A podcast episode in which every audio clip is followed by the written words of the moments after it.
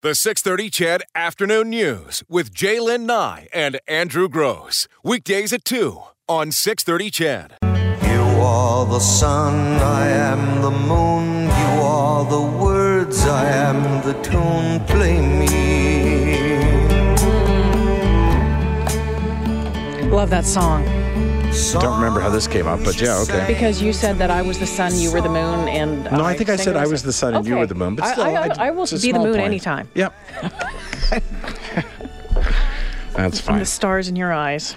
Hey, um, oh, I don't know, Jay. It's so funny because um, in between all of these breaks and everything, we're Yeah. sitting here trying to jam as much information into each other. Because again, we did not, Yes, did not talk very no. much, uh, just a little bit when we were away. there. Mm-hmm. But that was it. Um, so we're now trying to catch up on on on everything.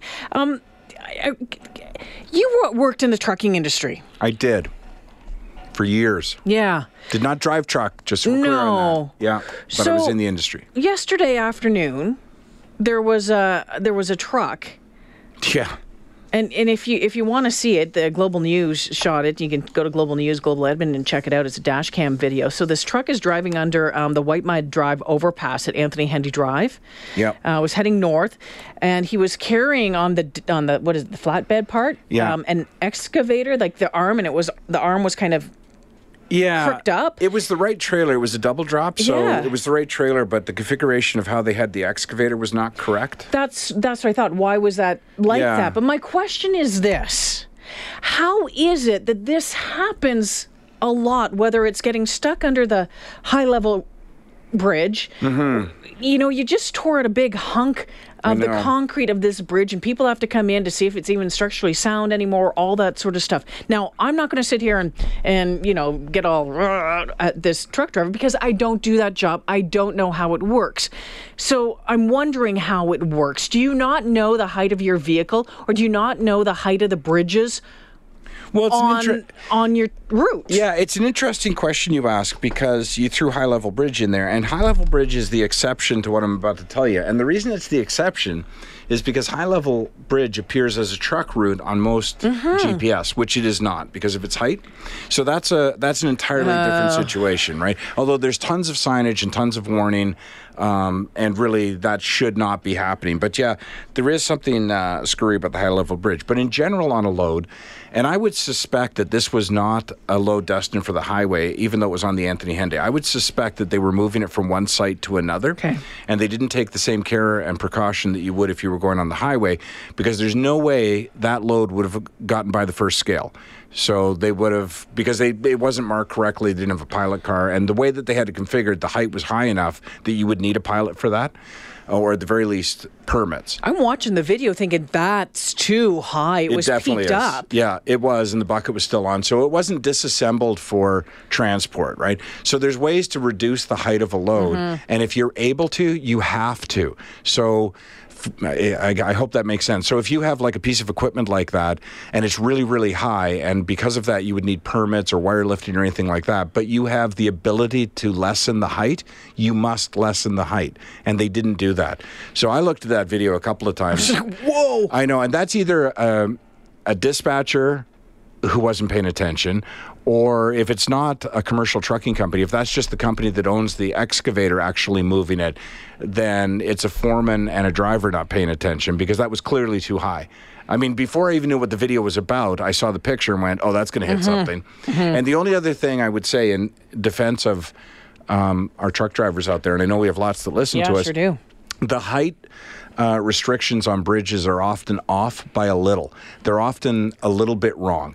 And the reason for that is sometimes they repave or they do something and it actually um, diminishes the height.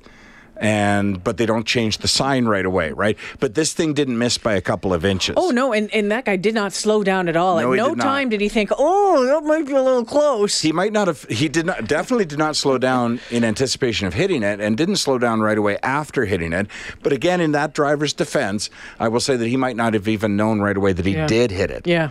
Um, you Well- can't feel the impact when your load gets hit like you can when a car I'm gets just hit. glad that uh, Well, yeah, I was thinking of the debris that that, that fell off that, and Oh, I know. vehicles in behind. Well, the damage to the equipment Yeah. and then the potential damage to that overpass, right? Because now engineers have to come Mm-hmm. in and figure out if it's still safe. structural integrity. Yeah. It, it, the, the trickle down effect of something like that. And that's why, generally speaking, both trucking companies, dispatchers, and truck drivers are very careful. So that's the other aspect of it. If you have to move equipment, and, and again, I suspect that they were moving it from one job site to another as opposed to going on the highway. You have to pick the right route. And generally speaking, there's truck routes. You see, you know how you Yeah. see signs truck Yeah, yeah. route this way. That's the reason they're truck routes because there's no height restriction along those routes. What happens on uh, with you know with fear of sounding like a total idiot here because you know there's scales there those those stations. Mm-hmm. Yep. What happens in there? Do they just get weighed to make sure that they're the proper weight, or do you, they, they No, go they get, through everything? They go through everything. a full So- inspection. Well, not necessarily a full inspection. Sometimes they do. Sometimes they'll randomly ask trucks to pull over into their inspection bay and they'll take a look at everything, right? And that's a driver's worst nightmare, even if it's you know, even if it's everything's good to go. Um, if you need uh, permits, you can get your permits there, but also your permits will be checked. So for a wide load, a long load, a high load, um, they'll check your weight, but it's not just your gross weight; it's your weight distribution over your axles. Um, they'll check your paperwork, dangerous goods. I mean, everything you need to have to be legal on the highway, they're going to check it for you. And if they find a problem, they'll look for more problems. So you want to be sure everything's good to go before you pull into one of those scales. And honestly, and truckers, I'm sure would agree with me.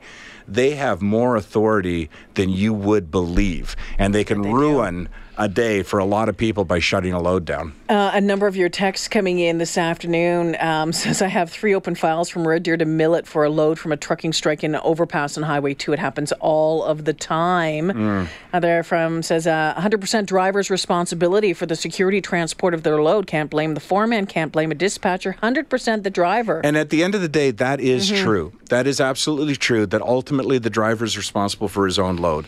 100% driver error, says this texter. I'm a class one driver that hauls equipment every day. The driver is responsible for the load that's on his trailer, knowing the height, width, and weight of his load.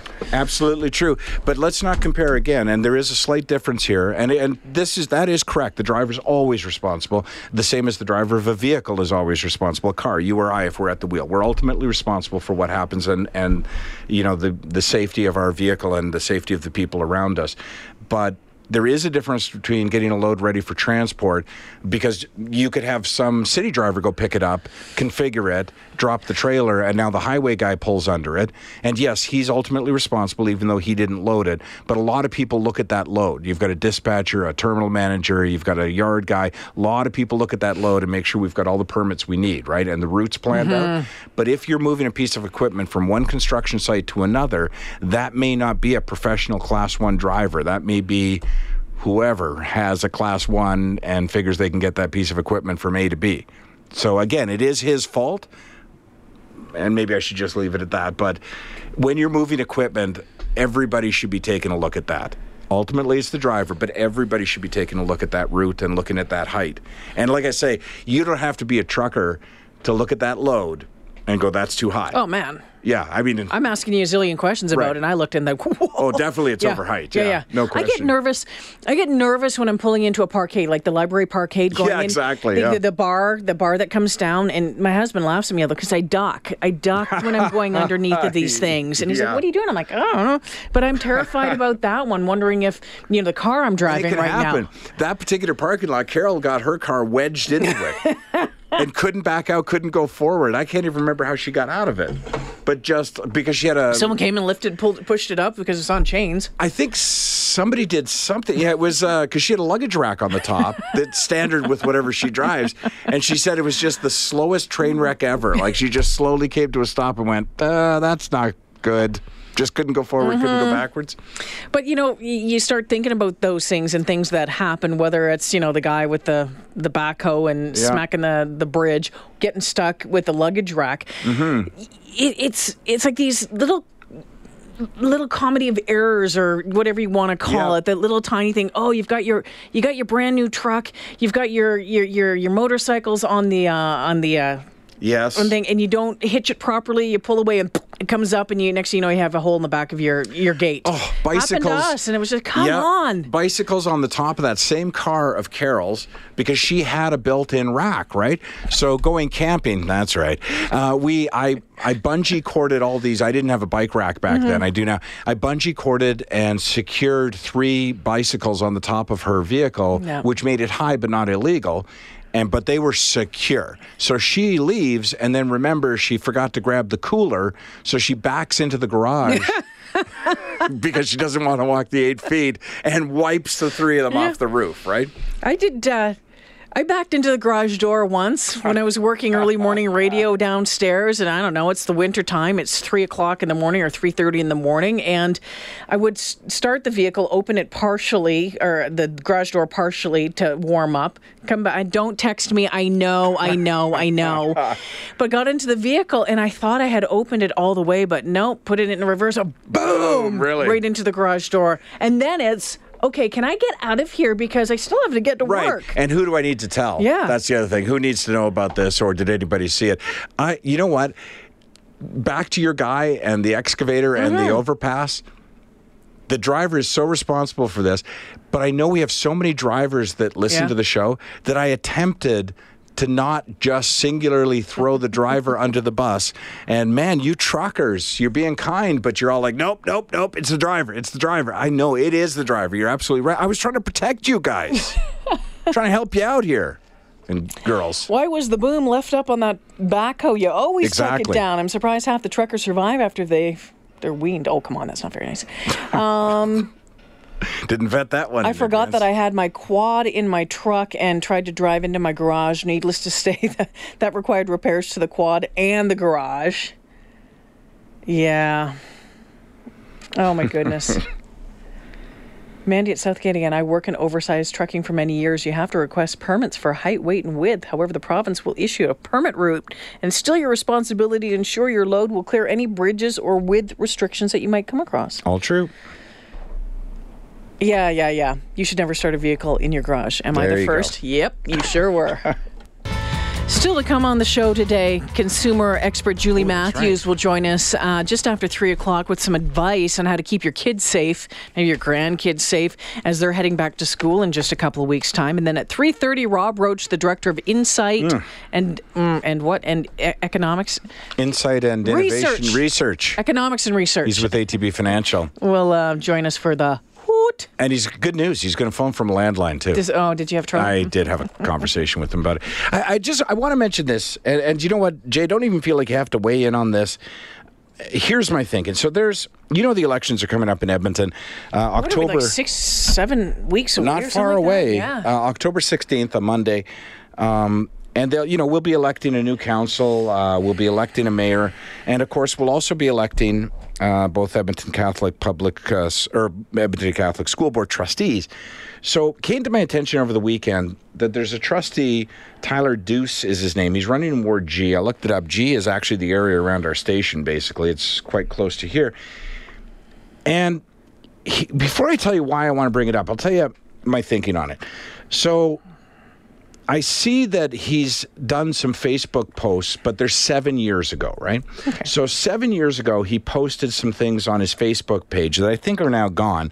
Um, but he posted them. They were there, and they represented, at least at that time, his opinion on a number of different things. They were obviously screenshotted by someone. They were right? Yeah. screenshotted as you know because you can't delete anything on the internet. Um, maybe I'll just run by and, and then I'll tell you what my thinking was. So here's one of them. This is uh, Tyler Juice. He's running in Ward G, Edmonton uh, school trustee. Uh, he tweet or he uh, posts. I didn't choose to be homophobic. I was born this way. I can't change it. Uh, natural made me like this. He meant to say nature. It's beyond my control. No matter what I do, I'll never be able to change it. You'll all you'll all have to accommodate and agree with me because if you don't, you're a zealous, intolerant bigot. Uh, so a little bit of sarcasm there on, on behalf of the uh, the candidate. And again, this is from 2010, so seven years ago. And he quotes uh, Ezra Levant from uh, Rebel Media. Uh, if Saudi Arabia did not exist, it would take a science fiction writer in an apocalyptic mood to invent it. Uh, another one is I think everyone's being a bit too hard on radical Islam. I mean, if you take away the hate preaching, misogyny, anti Semitism, homophobia, stonings, honor killings, genital mutilation, suicide bombings, beheadings, bombing of children, mass murder, and a fanatic obsession to Islamize the whole world, they really ain't that bad. So here's my quandary. It was seven years ago. And whenever something gets pulled up from a time ago, you say, well, you know, that individual's probably had time to change their mind, or perhaps that's how they felt then, but it's not how they feel now. So, in fairness, perhaps we shouldn't be talking about it at all. Or perhaps we should get him on the show and have him defend his position, or maybe we should get both candidates on, and or maybe whatever. But the other side of me says, when somebody gets elected to any position and then suddenly you determine that they've got some strong views that you wouldn't you don't agree with and wouldn't have voted for them had you known that that's when you go back and say well why didn't the media bring this to our attention? Why didn't anybody say anything? Right? And then as a media person you kind of go well is it fair to pick on a specific candidate specifically in a you know trustee election and dump this guy under the bus? So i wrestled with it honestly. I wrestled with it. But I feel like these are pretty strong views, and I feel like it's important to just and, and you know what? The most positive spin I can put on it is this that if you agree with those views, then there's your man if you're in Ward G and you agree with everything he just said, you got your candidate. And there's going to be people that yeah, do. Absolutely. But if you don't agree with those views and you happen to find yourself in Ward G, you should probably be, be aware. aware. of the candidate's views. Now, he's, as I say, expunged. You can't find any of these on his Facebook page anymore, his Twitter account. Uh, it's, it's pretty clean. And his on his. Uh, own page, it says Tyler was raised in a family of teachers and knows the importance of high quality education. While doing humanitarian work in Chile, Tyler saw the human cost of low literacy and was inspired to become an advocate in making Alberta's education system world class. He received an honors BA in political science from Grant MacEwan University. So he's a qualified guy. So the question just is does that affect you does I, you should know that. I guess is all I'm saying. And I don't want to, you know, well go beyond that. And, and I think it goes back to any election campaign, whatever it is, is is knowing where your candidate or the person that you're supporting or the, the candidates up for your vote where they stand on things, and that mm-hmm. is where you, you, ask the questions and you do do your research. Right. Um, and even then, um, it, sometimes it you know will backfire. Definitely. Um, you know, I know Bob Layton's editorial today is talking about, you know, what questions do you want us to ask the candidates? What questions should they have to answer?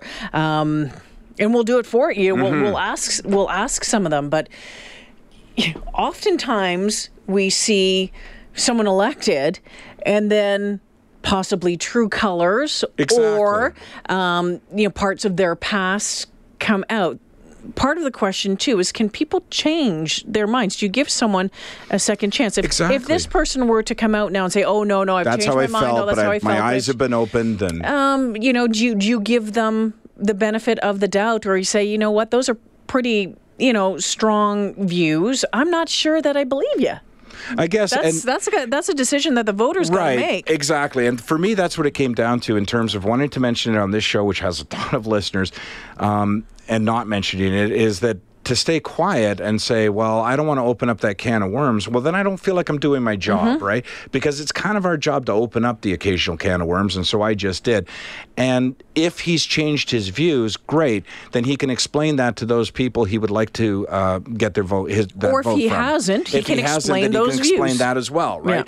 Yeah. Uh, I just think, you know, some mm, what do they call it? Transparency uh, is important. And and you know, and I know a lot of people look at a trustee election and say, well, I know I don't even know who's running, or I don't really care. It's not that it, it is actually really important. Look at the number of stories that we've done over the course of the last year about the Catholic school board and problems, right? So it is important who your trustees are. The 6:30 CHED Afternoon News with J'lyn Nye and Andrew Grose weekdays at two on 6:30 CHED.